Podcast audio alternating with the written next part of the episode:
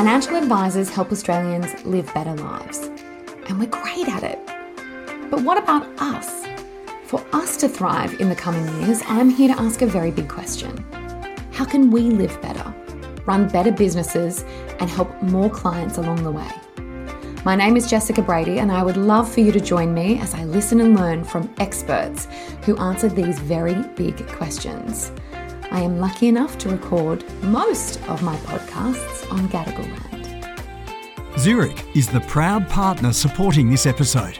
As one of Australia's largest life insurers, Zurich encourages the promotion of positive conversations leading to a more sustainable future for life insurance. Committed to championing financial advice through education and research led market insights. Well, for my very first podcast, I thought who better than the man handing over the spiritual XY podcast baton, Mr. Fraser Jack.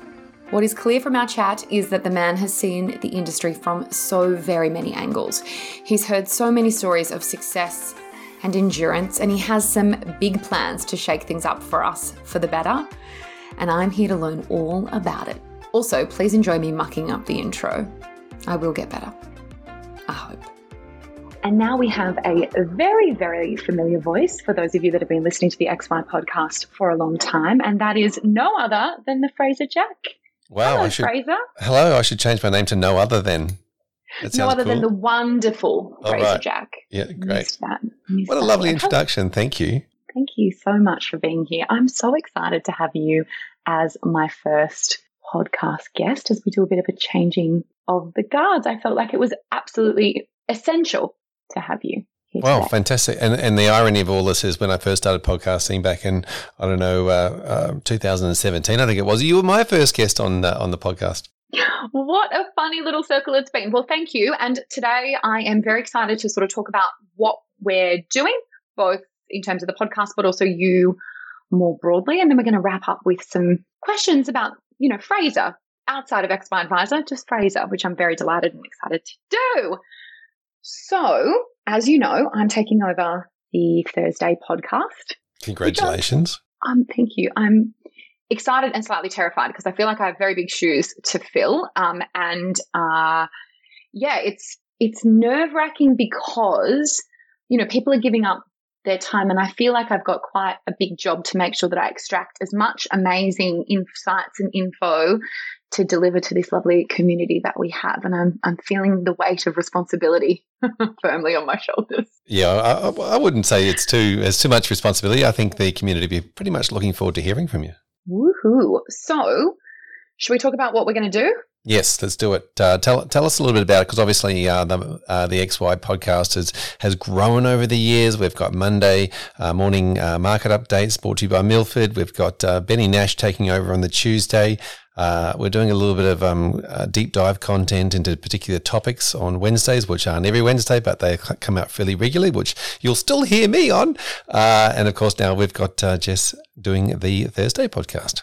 Yes. And so because now we've got um, a lot more diversity in terms of who's delivering these podcasts, Clay sort of set me a big task and said, do whatever you like, which I felt like was too, too, too broad for my brain. And so I sat and thought about, you know, what, what would I like to use this platform or this opportunity to deliver? And so I've thought about it in a couple of different ways. We've obviously been through a pretty intense few years. Do we not say that though every time? Every time it just sort of ratchets up. I feel like for the last 14 years of- that I've been in the industry, I think we've just been constantly saying that, which just tells me the temperature has been rising and rising and rising.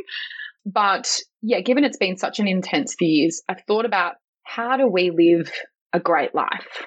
And I want to really go into it in a couple of different ways. So I want to talk about how we can look after ourselves as people, because I think we really need to, and we need to put our oxygen mask on first. And sometimes we're not good at that, me included. Um, I want to think about how can we help our clients or our members live really great lives.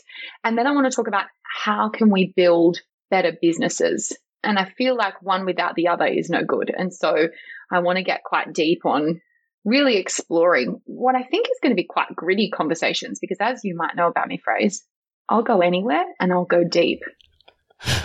Very good, and I, you- you're absolutely right about this this concept of it has been a crazy few years, but it's always been a crazy few years for the last 20 odd years that I've been in it. So, uh, and, and let's just, let's just imagine that's going to be business as usual moving forward. This, and so this, this concept and this idea about focusing on, um, you know, living a great life, uh, your personal self, and understanding how that then uh, works into your business life, and, and how both you you as a human being and you as a business both operate. So I think it's it's not it's content that's both relevant now but ongoing into the future.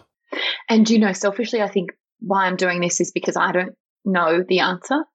Maybe no one knows the answer, but I have always put one at the top sort of pyramid. And, and I don't think it should be a pyramid because it then means the others fall behind. Yeah, absolutely. I think it's the uh, the Venn diagram, isn't it? They both need to be, they both need to have some sort of focus, and uh, and it's about yeah making sure. So I, I, think it's a great topic. I think it's a great idea, and um, I'm really looking forward to listening to the episodes. Woohoo! Okay, enough about what I'm going to be doing. Um, I am really keen to talk through you because one of the beautiful ironies is that you have been a regular voice in the XY community, but I actually think that because you are very good at extracting insights from other people, we don't really get the opportunity to sort of ask you a lot of those questions. And so I'd love to sort of, I guess, get you to go back in time and tell us more about, you know, what what is your story? Yeah, thank you. Uh, so my story is um, I was I was actually born and brought up in New Zealand, and so sometimes you'll hear that through as a funny little accent that uh, tends to come through every now and then in a, in a, word. Although I think most people in New Zealand think I've got an Australian accent. So mm. um, I you know I was brought up there, but uh, my first uh, my first career was being a chef. So you know being creative, I love the creativity of of cooking and.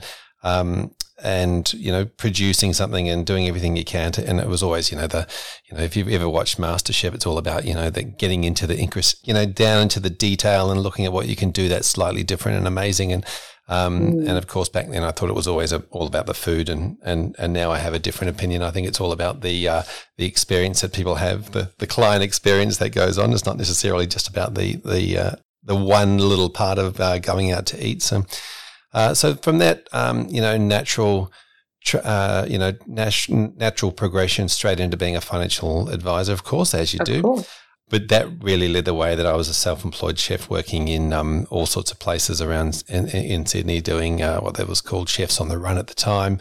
Um, and I was a contract chef, and I worked in a lot of hotels and industries, and I'd loved um, you know, uh, the whole world of, you know, finance and, you know, I had all my insurances in place and uh, I was talking to people all the time about, you know, purchasing and um, stocks and shares. And, and so it was really, really easy to give financial advice as a chef. There was just, you know, in passing conversation, you could tell people what they should be mm-hmm. doing and their savings plans and all these sorts of things.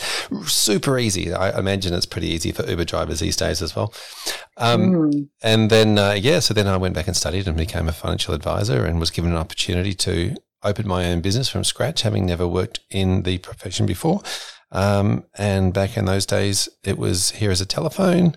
Um, here is some. If it was before financial services reform kicked in, so it was um, it was the old customer information brochures, brochures, which is the PDS that you know today, and uh, it was imagine it was a, a little bit of um, training on what was in them and how the policies responded and and how superannuation worked, and there go out and therefore just go out and read you know, invent your own wheel and, and talk to people and ring people and have conversations. So it was a bit of a school of hard knocks starting from zero clients and, and no real system. So hang on. Firstly, I didn't know you were a chef. I feel like that is a great skill just to have in life. Uh, are you telling me that you were crazy enough to transition from being a chef, giving part time advice in the kitchen, to literally going into your own business, presumably alone with no clients? And we're talking 2001, 2002. You're wild. What was that like? Tell me about those early years. Uh, it was it was interesting. Uh, it wasn't something I'd ever done before, so it was certainly a big uh, big challenge. And there was, uh, you know, I think there was plenty of obstacles in the way, but you just keep pushing through because you know you knew that uh, the you know you had belief in, in the what advice did for people and and how it mm. worked, and so um, yeah, you just yeah, that, that's all you focus on the fact that you knew this thing um, that other people should know about it, and uh, and so just like um, you know doing a podcast or whatever it might be, you you open your mouth and you spoke about it. I'm so amazed because I thought I was completely insane having jumped out of sort of the BDM side of things into starting an advice business in 2017. But don't, I don't get me wrong. imagine. Don't get me wrong. You are insane. No, no, I'm only kidding. No, but you do. You do You have to be. well. You do have to be slightly uh, insane and, and, and back yourself in a, in a way, I guess. Um, okay, so tell me. So then you built a business from nothing, from scratch, and then what happened? Yeah, bought, uh, built a business from scratch. Uh, I was working with another um, planner who um, actually uh, passed away, so I ended up purchasing Mm. um, that uh, that business as well. Um, so both starting my own and purchasing a, a book and put those two together and, and ran that business for uh, I want to say about 13 years. Um, and then uh, I was doing a lot of work with the Association of Financial Advisors. I was on the board there and I was um, sort of got to the point where I was ready for a little bit of uh, change in my life. So, um, you know, we, it wasn't enough constant ongoing change. Um, and essentially looked at thinking to myself, you I'm going to sell this or exit this business and, um, uh, and do something slightly different. But obviously, I was looking around and I wanted to do something within the financial services uh, sector itself. And my passion was really around the technology and trying to um, simplify technology. And, and, you know, I, I felt that the advice process uh, well, many of us felt this that the advice process wasn't as, as effective and efficient as it could have been when the use of technology. So that was sort of where my passion lay, and I and I sold and exited the business.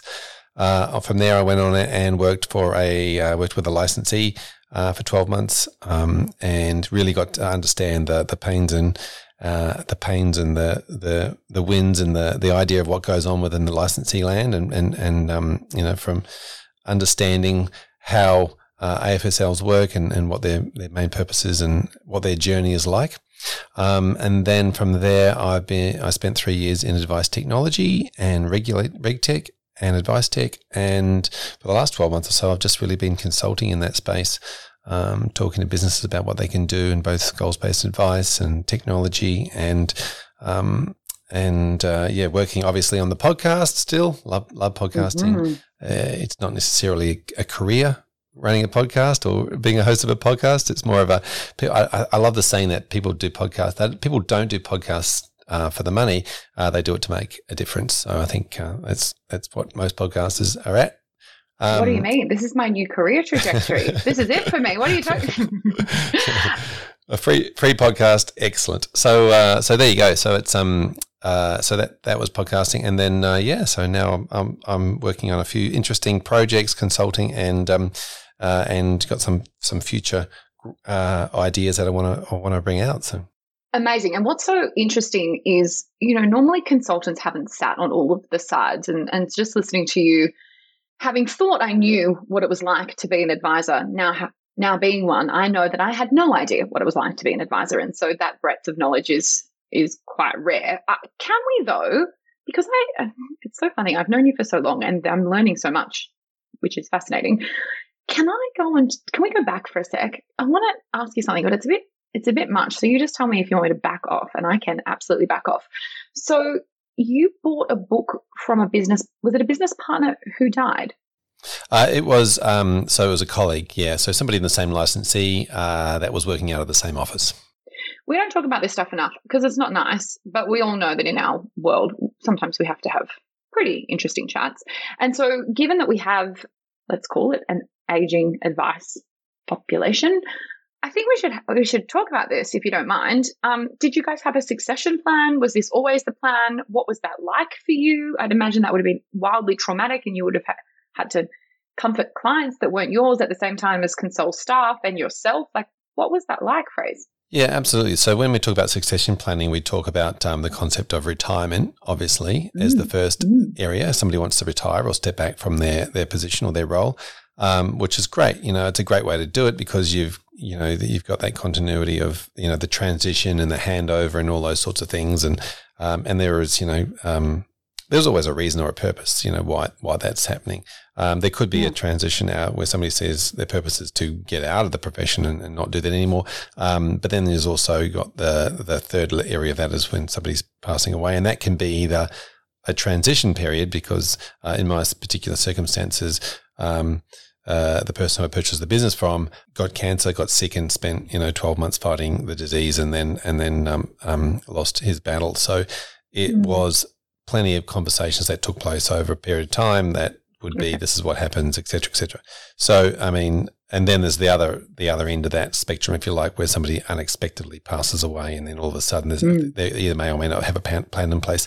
And there's no reason why advisors can't have that conversation up front now that says, look, let's put something, let's, let's just do an agreement in place that if something happens to you um, or something happens to me, that you'll, you know, purchase my my business mm. for this this valuation methodology. So it's not a, a figure; it's just based on we're going to do it as a um, such and such times blah, whether it's EBIT mm. or, or renewal. I mean, um, we're not talking about business valuation specifically in this one, but um, mm. and then uh, and then there's the uh, then you see succession plans in place where if you've got a larger business, then it could well be you do shareholder buyout or whatever it might be. Just has have a plan in place if something unexpectedly happens to one of the directors, um, and then there's the the next step you can go where you can actually say, you know what, well, our advice would be to put some death cover in place for this person's as they succeed and you have a buy sell agreement and all those sorts of things, right? So, you know, it's yeah. very good. It's interesting the old plumber with the with the leaky tap, you know, to say how many financial advisors out there don't have their own succession plan in place, but yet they talk about key person succession in their business. I was literally just thinking so so when we started the business, we sat down and we did it because it's something that I had spent a lot of time talking about when I was inside an insurance company and you know, the boys thought I was sort of slightly mad because business was worth nothing. We had a total of zero clients. But I was like, no, we need we we need this. If something really terrible happens, you know, it's 29. um, ever the optimist. If something terrible happens, we need to sort this out. And yeah, we got um, the insurance cover and stuff in place. But I think when you're younger, it's just one of those conversations where you're like, oh yeah, I'll do it later when there's a trigger event, but of course we know that that's not always possible. So, and as um, you know, starting a business, there's a million other things to do that can easily take priority they're like, Jess, we need clients and you want to figure out a terms sheet and a buy sell agreement. I'm like, yes, please. um, interesting. Yeah. Okay. So you had time to transition. I, I actually just didn't know that. And so I, I, just wanted to learn a bit more about that. But thank you. And I can imagine that would have been a very testing time and leadership would have been front and center a lot. So you're working on projects. What can we expect from you over, you know, the course of 2022 and beyond?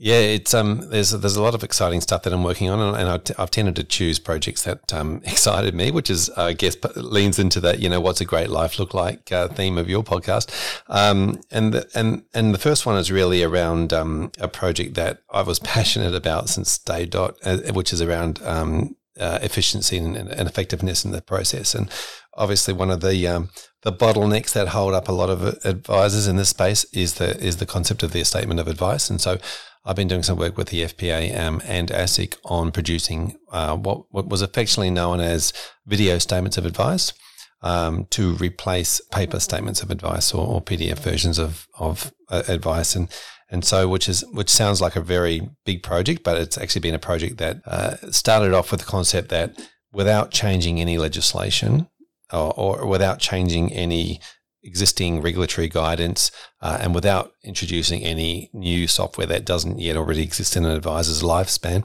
um, or that they actually know how to use, is it possible to produce a video SOA? And when I say video SOA, everybody jumps to the concept of, and because we've had 20 years of training in this, here is a here is a one that we've prepared earlier. Go away and watch or read that, and then come back and we'll have the conversation about it. Uh, and so naturally, we produce this paper document, we send it to the client, or it might be, or present it to the client, or work through it with your client. But this is about going, no, let's actually provide the advice live in the meeting and just have all the information lined up. So, um, sticking to a fairly strict agenda. Let's start with, um, you know, you, making sure you can record. We've got a we've got a slide or a piece of the agenda that says this is a statement of advice using the word statement of advice because that's a regulatory requirement and it's for mm-hmm. you, Jess, and it's from me, Fraser, or whatever the, the advice relationship is. And this is our advice provider, AFSL number, etc. Then you go through that. It's okay to record, and um, you know this is where our current position is, and this is the scope, and this is the strategy we're going to implement, and this is the uh, products we're going to need to effectively make the strategy work. And these are all the fees and, and ways we get, you know, our biases and the way we, we charge and the way we get paid. And if there's any commission on those, it's how it works and the numbers and the percentages. And then if there's any products being replaced, we go through that. So it's about going through this, the same advice in the same order you currently do. But instead of having it written in a document, you screen share. So you're saying, okay, here is my, um, you know, insert software providers um, uh, page here, and mm. I can show you, and you can see because I'm I'm screen sharing, whether you're in person or in an online meeting, you can see that that's you, that's your details, that's what you said, that was your, you know, health status, that was these are your super fund amounts, these are all the things that we discussed that you told me, and and that's all accurate, and you can obviously do the inaccurate um, information warning at that time. But you can just say these things. You don't actually have to have them written down. You just have a, an agenda that you're following along. Mm. And um, mm. share screens, uh, go back to the agenda, go to the research, go back to the agenda, go to a mud map that shows the strategy, go back to the agenda, go back, you know, like, and you can just have different tabs open and you record that conversation the same way as you're recording our conversation right now. Um, mm-hmm. And that recording or record of the advice being provided is your is your recorded of you, your record of you stating the advice to me, your statement of advice. Fraser, we need this. so this, we need this. we need this so badly because how many of our clients truly read the whole thing in its current version? How many of them actually get it? And and is it documented? You know, I've started recording um, my client meetings over the last sort of 12 months for, for internal purposes and file noting, etc. But I think to myself, gosh, if there's ever a dispute, surely there's no better thing than a than a recording of the actual discussion that was had. And I also just think it gives the, the person time to ask questions live and make sure that they understand it. So yeah. you might not be in a position where you can answer this, but when shall we expect said I think, uh, look, I think this is coming out. Uh, it's, it's a March project um, to be presented uh, from the from the Financial Planning Association. So it'll be on their website from about March. I uh, can't give you the exact date, but um, if, it, no. if it's um, if you're listening to this episode past March, then go back and have a look for it. Um, yeah, I've been in corporate for a long time, and the great thing that we used to do is we'd give months but not years. Are you talking about March 2022? I'm talking about March 2022. Yes holy dooly. That is yeah. amazing. And then obviously it has to go through a process where AFSLs decide whether they're comfortable with it and all of the things. Yeah, absolutely. So um, so it's looking at the legislation, it's looking at the, the legal requirements. There, there's obviously this decision is, is up to AFSL. Some some uh, AFSLs I've spoken to are pretty keen on it. They understand. Um, obviously, if it's self licensed, there's you know compliance uh, lawyers and those things to get passed, but I think most of them also agree that you know having a recording, as you just said, of the of the file is is pretty um, is pretty good evidence of the conversation. Plus, also you can actually um, it's I think it's a great way of demonstrating um, understanding or informed consent. So I could say to you, Jess, uh, I've just explained that to you. What if you would explain it back to me in your words? How would you explain it? And then allow you mm. to explain it back and me to think about what you're saying and go, yeah, I think you've got it, or you don't. Um, and that's pretty critical for you know um, what what was the um, the old FASEA regulations, but you know the the code of conduct around informed consent and understanding the mm. information, not just being disclosed. Um, and yeah, to be able to go back and then for them to be able to have a copy of that video to watch the full interview. You know, like um, I know you record for internal purposes, but it, this is about saying then I'm going to provide this video back to you, the whole conversation, mm. no editing or cutting. So if you're chatting about, you know, you know, their daughter's wedding or whatever it might be, just keep keep the conversation going about that. You know, it's just um, mm. that's all part of the advice process. Um, so it's you know they can be slightly longer, but uh, but you give that client a copy, and if they even want to go back and re-listen to explaining that you know strategy or the, the products back to you, then it's in their own words. Mm. Just do your hair nice so that it looks good for later. Yeah, well, let, that's another thing too. If you let them know they're being recorded, they'll they probably will do their hair nice. Uh, what a game changer for the industry this could be. That's a phenomenal contribution Fraser to how we deliver advice in Australia, both from an advisor lens, a back office lens, but a client lens. That that's amazing. Yeah, absolutely. Oh, that's was really, really um, proud of being able to do that work and, and, and, you know, bring that to, to the front because I do actually think it can be a game changer in the way that advice is delivered and uh, in both that understanding piece, uh, that efficiency piece and effectiveness piece. Um, there was client research done along the way as part of this project and, and, you know, the clients have all um, said, um, you know, that that's a fantastic idea. Some people still want the written document, which is fine. You can just still say, well, we can still produce the written document. It costs us X, so we just pass that charge on. Um, mm. uh, you know, for us to get a, a, a paraplanner to create that document, it would cost blah blah blah. Would you like us to get a copy to you? You know, otherwise we don't really need to have one for our file, but it's for you.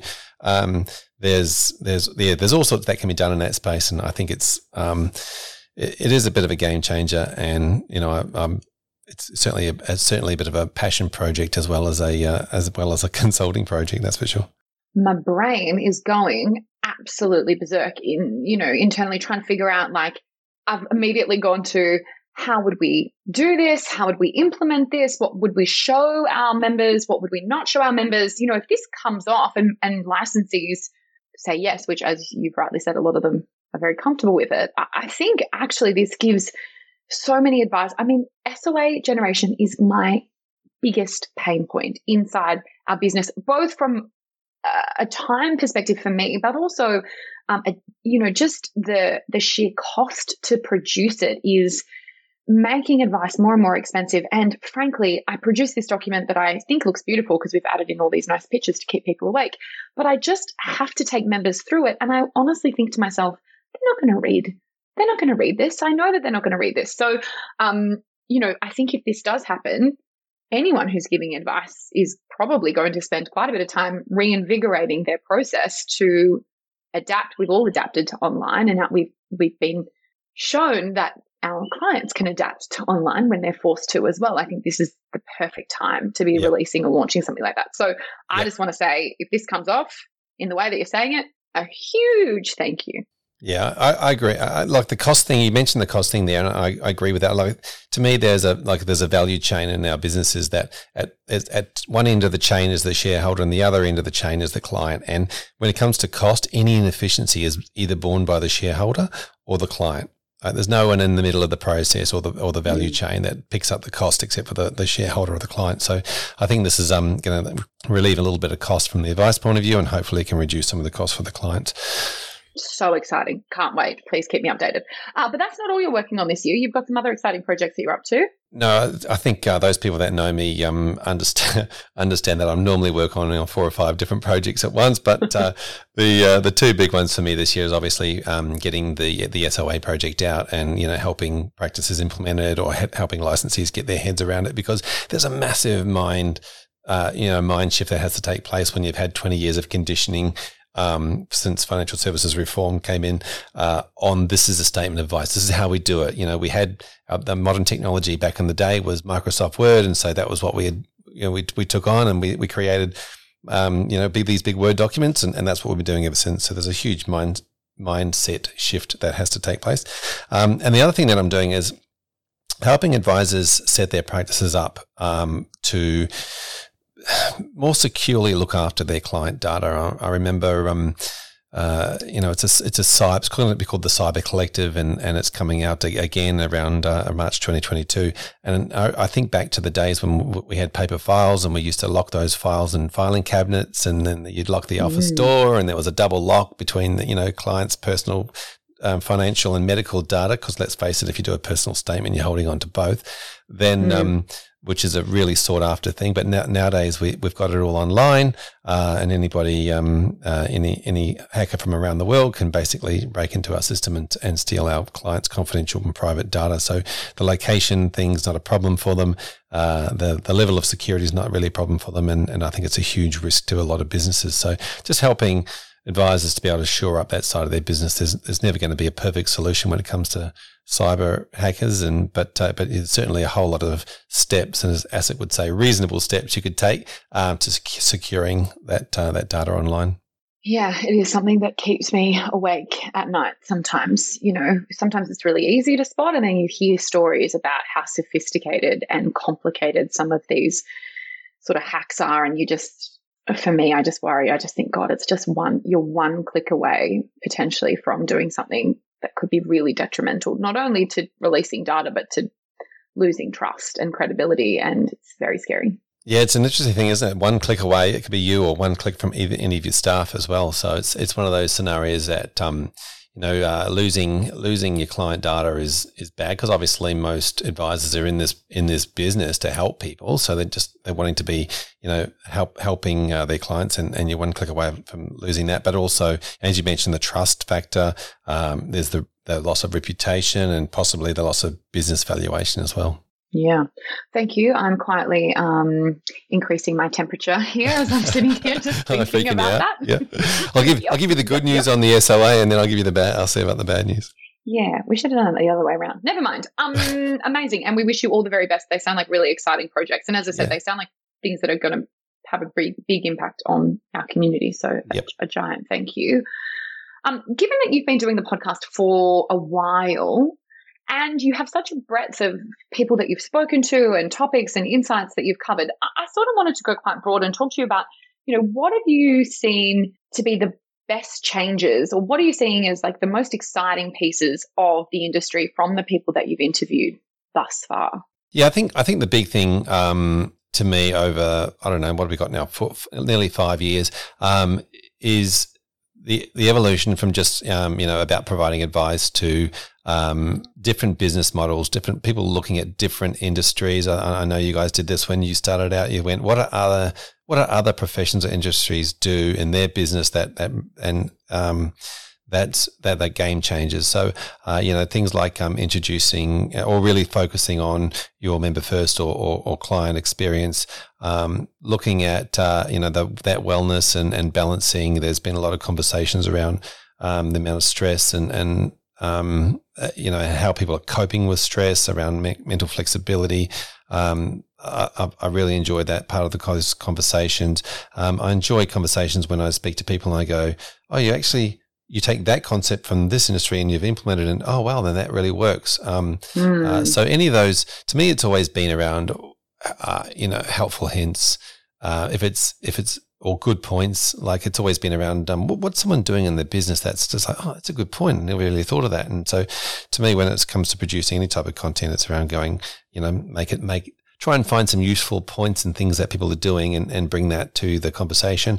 Um, and I always say that sometimes if there's no points, there's there's no point in the, in mm. the in the conversation. But I think uh, you know stories. Everybody likes hearing somebody else's story or what they're doing, uh, where they where they're at. There's a lot of I think there's always a lot of benchmarking that goes on. If, if you're siloed in a business and you're not really sure, then you, you know, the podcast and those sorts of things are great for that sort of, oh, you're doing that too. Oh, you've had that same problem as I do. Oh, well, that's, you know, that's great. And then this is how you, you, you overcame it. That's a good idea. So often uh, some of the best parts of a podcast is not just about wins. It's about things that didn't go right, obstacles mm. overcome, those sorts of things. So yeah, there's been, there's been plenty of conversations over, over many years where I've just gone, wow, that's really cool. That's, you know, that's a great way to, to, um, to to run your business or do something that's different. So yeah, anything that's sort of slightly different that puts the again puts the client first. Anything that's um that's uh, great for businesses and staff. And um, I came up, I, I read a saying the other ages ago that I really loved, and that was around teamwork and that you know teams are a group of people that trust each other, not people that work together. Um, and mm. so hmm. there's all sorts of things that you pick up along the way that I think when you're a host of a of a podcast, you actually get to see this gold all the time because you're constantly talking to people about it and having those those conversations with purpose because often when you're having conversations with you know you catch up with I'll catch up with you we'll say good day have a you know chat chat but we don't go into the the you know those deeper points like you know tell me about your history coming through or tell me about that moment in your life. Mm, it would probably be quite weird and somewhat interrogative if I went up to people who haven't seen in a while and said, "Right, tell me yeah. your story." yeah, yeah. So, so in so in a podcast, you have every excuse to do so. Yeah, exactly. That's why I'm very excited because you know I'm a nosy, curious person.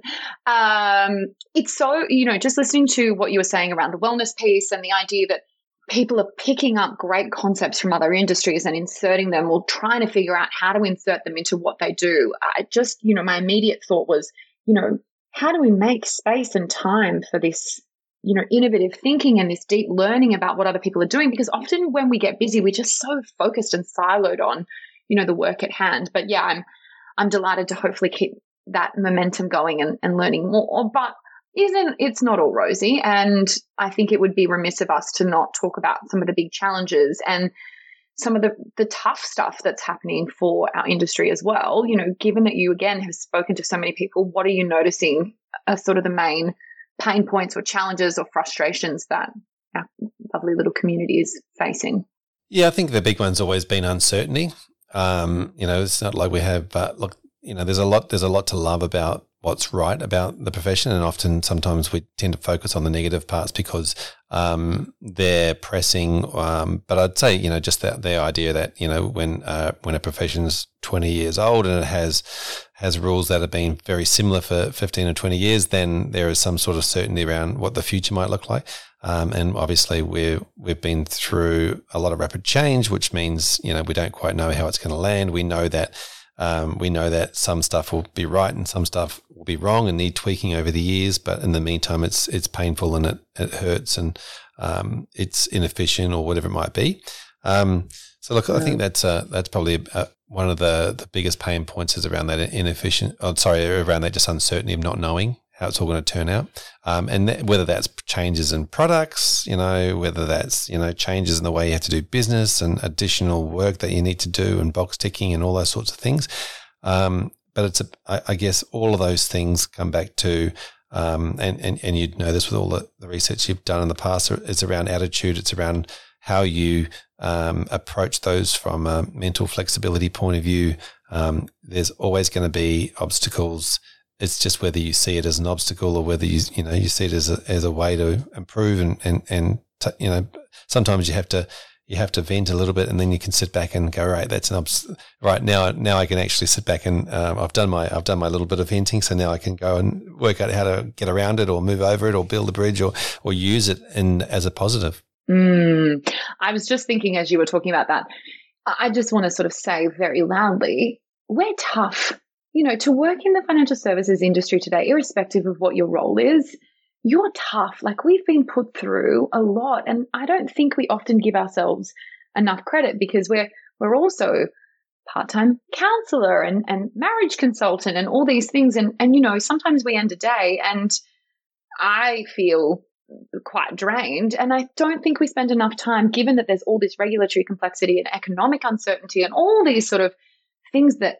you know, are thrown at us, this constant barrage, you know, I, I think it's important to acknowledge, irrespective of how you're feeling, because some days it does not feel good. Like you got to, you're, we're tough to be in this industry and to be to be able to continue to get up every day and do what you do. I think inherently you've got to have a, a lot of determination and tenacity and and care. Yeah, absolutely, and purpose. I think it's um, you know, you, you mentioned that you know you, are tough. Um, it's not the only role that you know advisors play. They're an advisor, but they also might be a, you know a partner or a husband or a wife or a mother or a mm. father or a brother or a sister or whatever it might be. Um, you've got all these other roles to play, and so um, so you've got uh, you've got things to juggle. But also, I think you know you, there are a lot of obstacles, but it comes back down to that purpose driven um, ideal that uh, you know what what are you, why are you there? You know, you're there to help people. You're there because you can mm. help people. So you know you feel the the obligation and, and the need and the want and the desire to do so. Or you could be the uh, owner of a Lagotto like me, who is constantly demanding attention and additional walks. And I hope she does not feature on future podcasts, but I suspect that she will. Of course, she will. Oh dear. So that's probably comes to my next point, which is Fraser I am trying to solve this very big, complex problem that is possibly unsolvable around how to live a great life. What do you think? What do you think are the key elements? I, I think the key elements are having purpose or direction uh, mm. I think the key elements are understanding what your own values are. So if you know and, and you then can think about what other things that you what drive you as a human being and understand what your values are. I think um, aligning your values with the people around you, whether that's in relationships or whether it's partnerships or business or clients or whatever it might be, um, then that would be you know a great start towards living a, a happy, healthy life, and that is um, uh, very much around that values alignment. Um, it doesn't have to be necessarily your goals alignment or your all those sorts of things. You can still have different goals, but be uh, aligned with values. Um, and then a lot of that rest of it comes back down to you know communication. I think as well. You can. It's very. It's very. Some for people that communicate a lot. It's, it's probably a little bit easier than those that um, bottle it up. Mm. Do you know what I've been grappling with lately? This idea that just because you're good at something doesn't mean you like it. And if you if you are a challenge oriented person, which I am, it's actually very conflicting to go back and think, did I really like that thing or or did I like it because I was good at it and I got praise and I overcame the challenge and I got accolades for it? It's a very confronting thought process that I'm currently grappling with. So there you go. Um, but I think you're right to your values piece. And we talk a lot about this every day. Like it should just drive everything. It should be at our center. And yet we spend almost no time actively and importantly sitting down and talking about it and understanding it and, and noticing where there's conflicts, both from a personal relationship perspective, but if you've got a business partner or you've, you know, you work in a team, like understanding what drives everyone so that, you know, we understand good behavior, but we also understand behavior that maybe isn't perfect because we are, alas, imperfect beings. Absolutely. Absolutely. Not you, j- just me. Oh, no, we all um, are. We all are. So I have some rapid fire questions. Yes, let's go. Let's do it. I think Use these. We might iterate them. If if you're listening to this and you think that's a terrible question, change it. Let me know because this is my first one. Or if you think you want me to ask extra questions, I'm all about it. But because I'm trying to tackle this from a holistic perspective, I thought I would sort of fire some potentially weird ones at you. So take a deep breath. Fire away. what do you do to look after your mental health? Uh, sleep. And mm-hmm. uh, so, so once uh, you know, like it could just be making sure that you got lots of sleep, um, uh, sleep, uh, food, a little bit of gut health, um, a bit of mental flexibility, stopping, stopping and going backwards and forth a few times and looking at things from every different angle.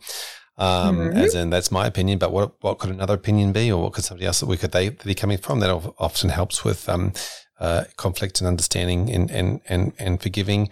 I have a saying that I don't like to be the victim. So um, if you if you you can't be you can't do the blame game, or you can't um, you can't make it anything anybody else's fault. Otherwise, you're the victim. So you can't not be the victim without someone taking taking on everything. What if you are the victim? What if you are the victim? What if well, you just wanted someone to be saying, "No, it's okay"? Then, uh, then, well, you know, then if you if you if you play that game, then you're at, you're um, at effect of something other else is causing. So the idea is, if you mm. wanted to have complete control, then um, then you just say, "Oh, that was my that was my thing. Like I probably could have done better, or I could have recognized that sooner." Um, everything's a journey. So a little bit of that, a little bit of a little bit of physical, a little bit of mental, but I think mental flexibility is a big part of that, um, and just taking the time out of whatever you're doing to to look at things from different angles and and be happy with stuff. I think happiness is one of those things that um, you know, you look at great life. I think happiness is one of those things that, you know, if you're watching too much news or getting too many, getting too deep into something, you're not going to be happy. And um, there's also that saying around happiness that um, if you just you can actually be happy with what you have rather than be happy with all the things you don't have or you know, unhappy about mm. things not not having stuff. So yeah, was, you, you, know, we look at comparative comparison artists with our clients, but there's a bucket load of it in our industry as well. Uh, fascinating that you answered. One of the things I didn't expect you to answer when you said when I asked about mental health was gut health because there's so much research now that gut health plays a big part in mental health. Just quickly, what are you doing with gut health? I need to know. Oh, so it's help. just um, it's just uh, um, from a dietary point of view, I do in, in, intermittent eating. I don't eat in the mornings. I'll just eat in the afternoons uh, and evenings, and I'm not too you know too serious about it all. I, I just try to eat eat uh, things that are good for your gut health and make make kombucha and uh, do those things. And yeah, just uh, just I'm not saying it's I'm not saying it's a it's something that I um I, am not gonna I'm not gonna become an evangelist about, but it's just one thing. Those little things that you just think about from time to time and make make positive decisions around it. Wow. No, I asked you. Um, I don't think I could fast. I think my um, hangry levels would be out of control and no one would want to talk to me. Um, but fascinating, fascinating, fascinating. And kombucha and the fermented stuff is really interesting as well. And that's an easy one. But if you don't make it, which it sounds like you do, you could just go and buy it. Um, okay, my next rapid fire question for you. Are you ready? Yep, let's do it. What is just one thing that you would tell Fraser if you could go back in time? What would you tell young Fraser? Uh, I would, um, oof, I would say um, pretty much. I'm, I'm pretty happy with the, the, all of the, the mental work that I've done. So, but I would mm. just hmm. say um, uh, keep develop, keep developing whether it's study, whether it's stuff around your mental health, whether it's, you know, all those sorts of things. Just keep learning, being inquisitive and learn. Great one. I'm hoping you've got a bucket list or semi bucket list, and I want to know what's one thing that you're yet to tick off that's on there. Um, so some of the things on my bucket list have, have evolved around lifestyle. So um, mm-hmm. uh, you know the, the, the work that I'm doing is evolved to be online. Uh, and so therefore I can work anywhere in the world. So one of the things I'd like to do over my career is to be able to, you know, go to Spain for a month and, and still work and, and get to know a small country town, um, and, you know, spend a bit of quality time and get to know locals. Um, so whether that's uh, Spain or whether it's someplace in, you know, South America or whether it's Canada or whether it's, you know, somewhere in uh, some other part of the world, it's just about um, traveling and, and being able to work from anywhere. Amazing, amazing, amazing. I look forward to knowing when you're going because we've got to do the things. Yep, absolutely. And then my last rapid fire question to you is Do you have a book that I can put on my hit list to read as part of my fake book club? Oh, I've started a fake book club, which is basically people just tell me what to read and then I'll just go away and attempt to read it. I'm a ferocious reader, as I've been told. And I've got a pretty long list, but yeah, what's one book you'd tell me to add? Yeah, so uh, so there's probably lots here, but uh, I'm I'm not a ferocious reader, but I I love listening to the audiobooks. Mm-hmm. So um, okay. to me, probably the one I mean, there's a few I really enjoy. Um, the Infinite Game by Simon Sinek is a really mm-hmm. really cool one. That's um, it's all around leadership and and and understanding the. It's both about business um, as well as personal um, a way of living and, and flexibility. Um, from a business point of view, I like things like the Story Brand by Donald Miller, um, or any any sort of marketing books uh, by Seth Godin. so yeah, okay. I, I, would say if it, if it, was one, it would be the Infinite Game. Thank you. I'm adding that to the list. Um, I saw a purple cow skip the other day, and I thought, I thought that person's read Simon Sinek's book, and just thought, you know what, I'm making a skip business out of that, which I found hilarious. Yeah. Um, just sort of rounding out today's conversation, I want to say on behalf of the community um, who listen to your Thursday slots, a giant thank you uh, for all of the insights that you have poured into our ears and therefore our brains, and no doubt has created capacity and change and insight and innovation in people's businesses. Glenn, my business partner, gets uh, very grumpy and sort of is hesitant for me to listen to your podcasts regularly because I come out with 7,000 things that I want to change. And he's like, add it to the list. I'm like, no, I don't want to add it to the list. I want to just do it, uh, which poor man has to then cope with. But I do want to say a giant thank you. We're very excited for you to be rolling out sort of your special edition, special features component of XY, where you get really deep and niche on a broad range of topics, depending on sort of what comes up. No doubt you're going to be an amazing investigative podcaster. And I want to say thank you from me personally for being my first podcast guest. Oh, you're very welcome. You. It was absolute pleasure. Thanks, cheers. Thanks, Ray.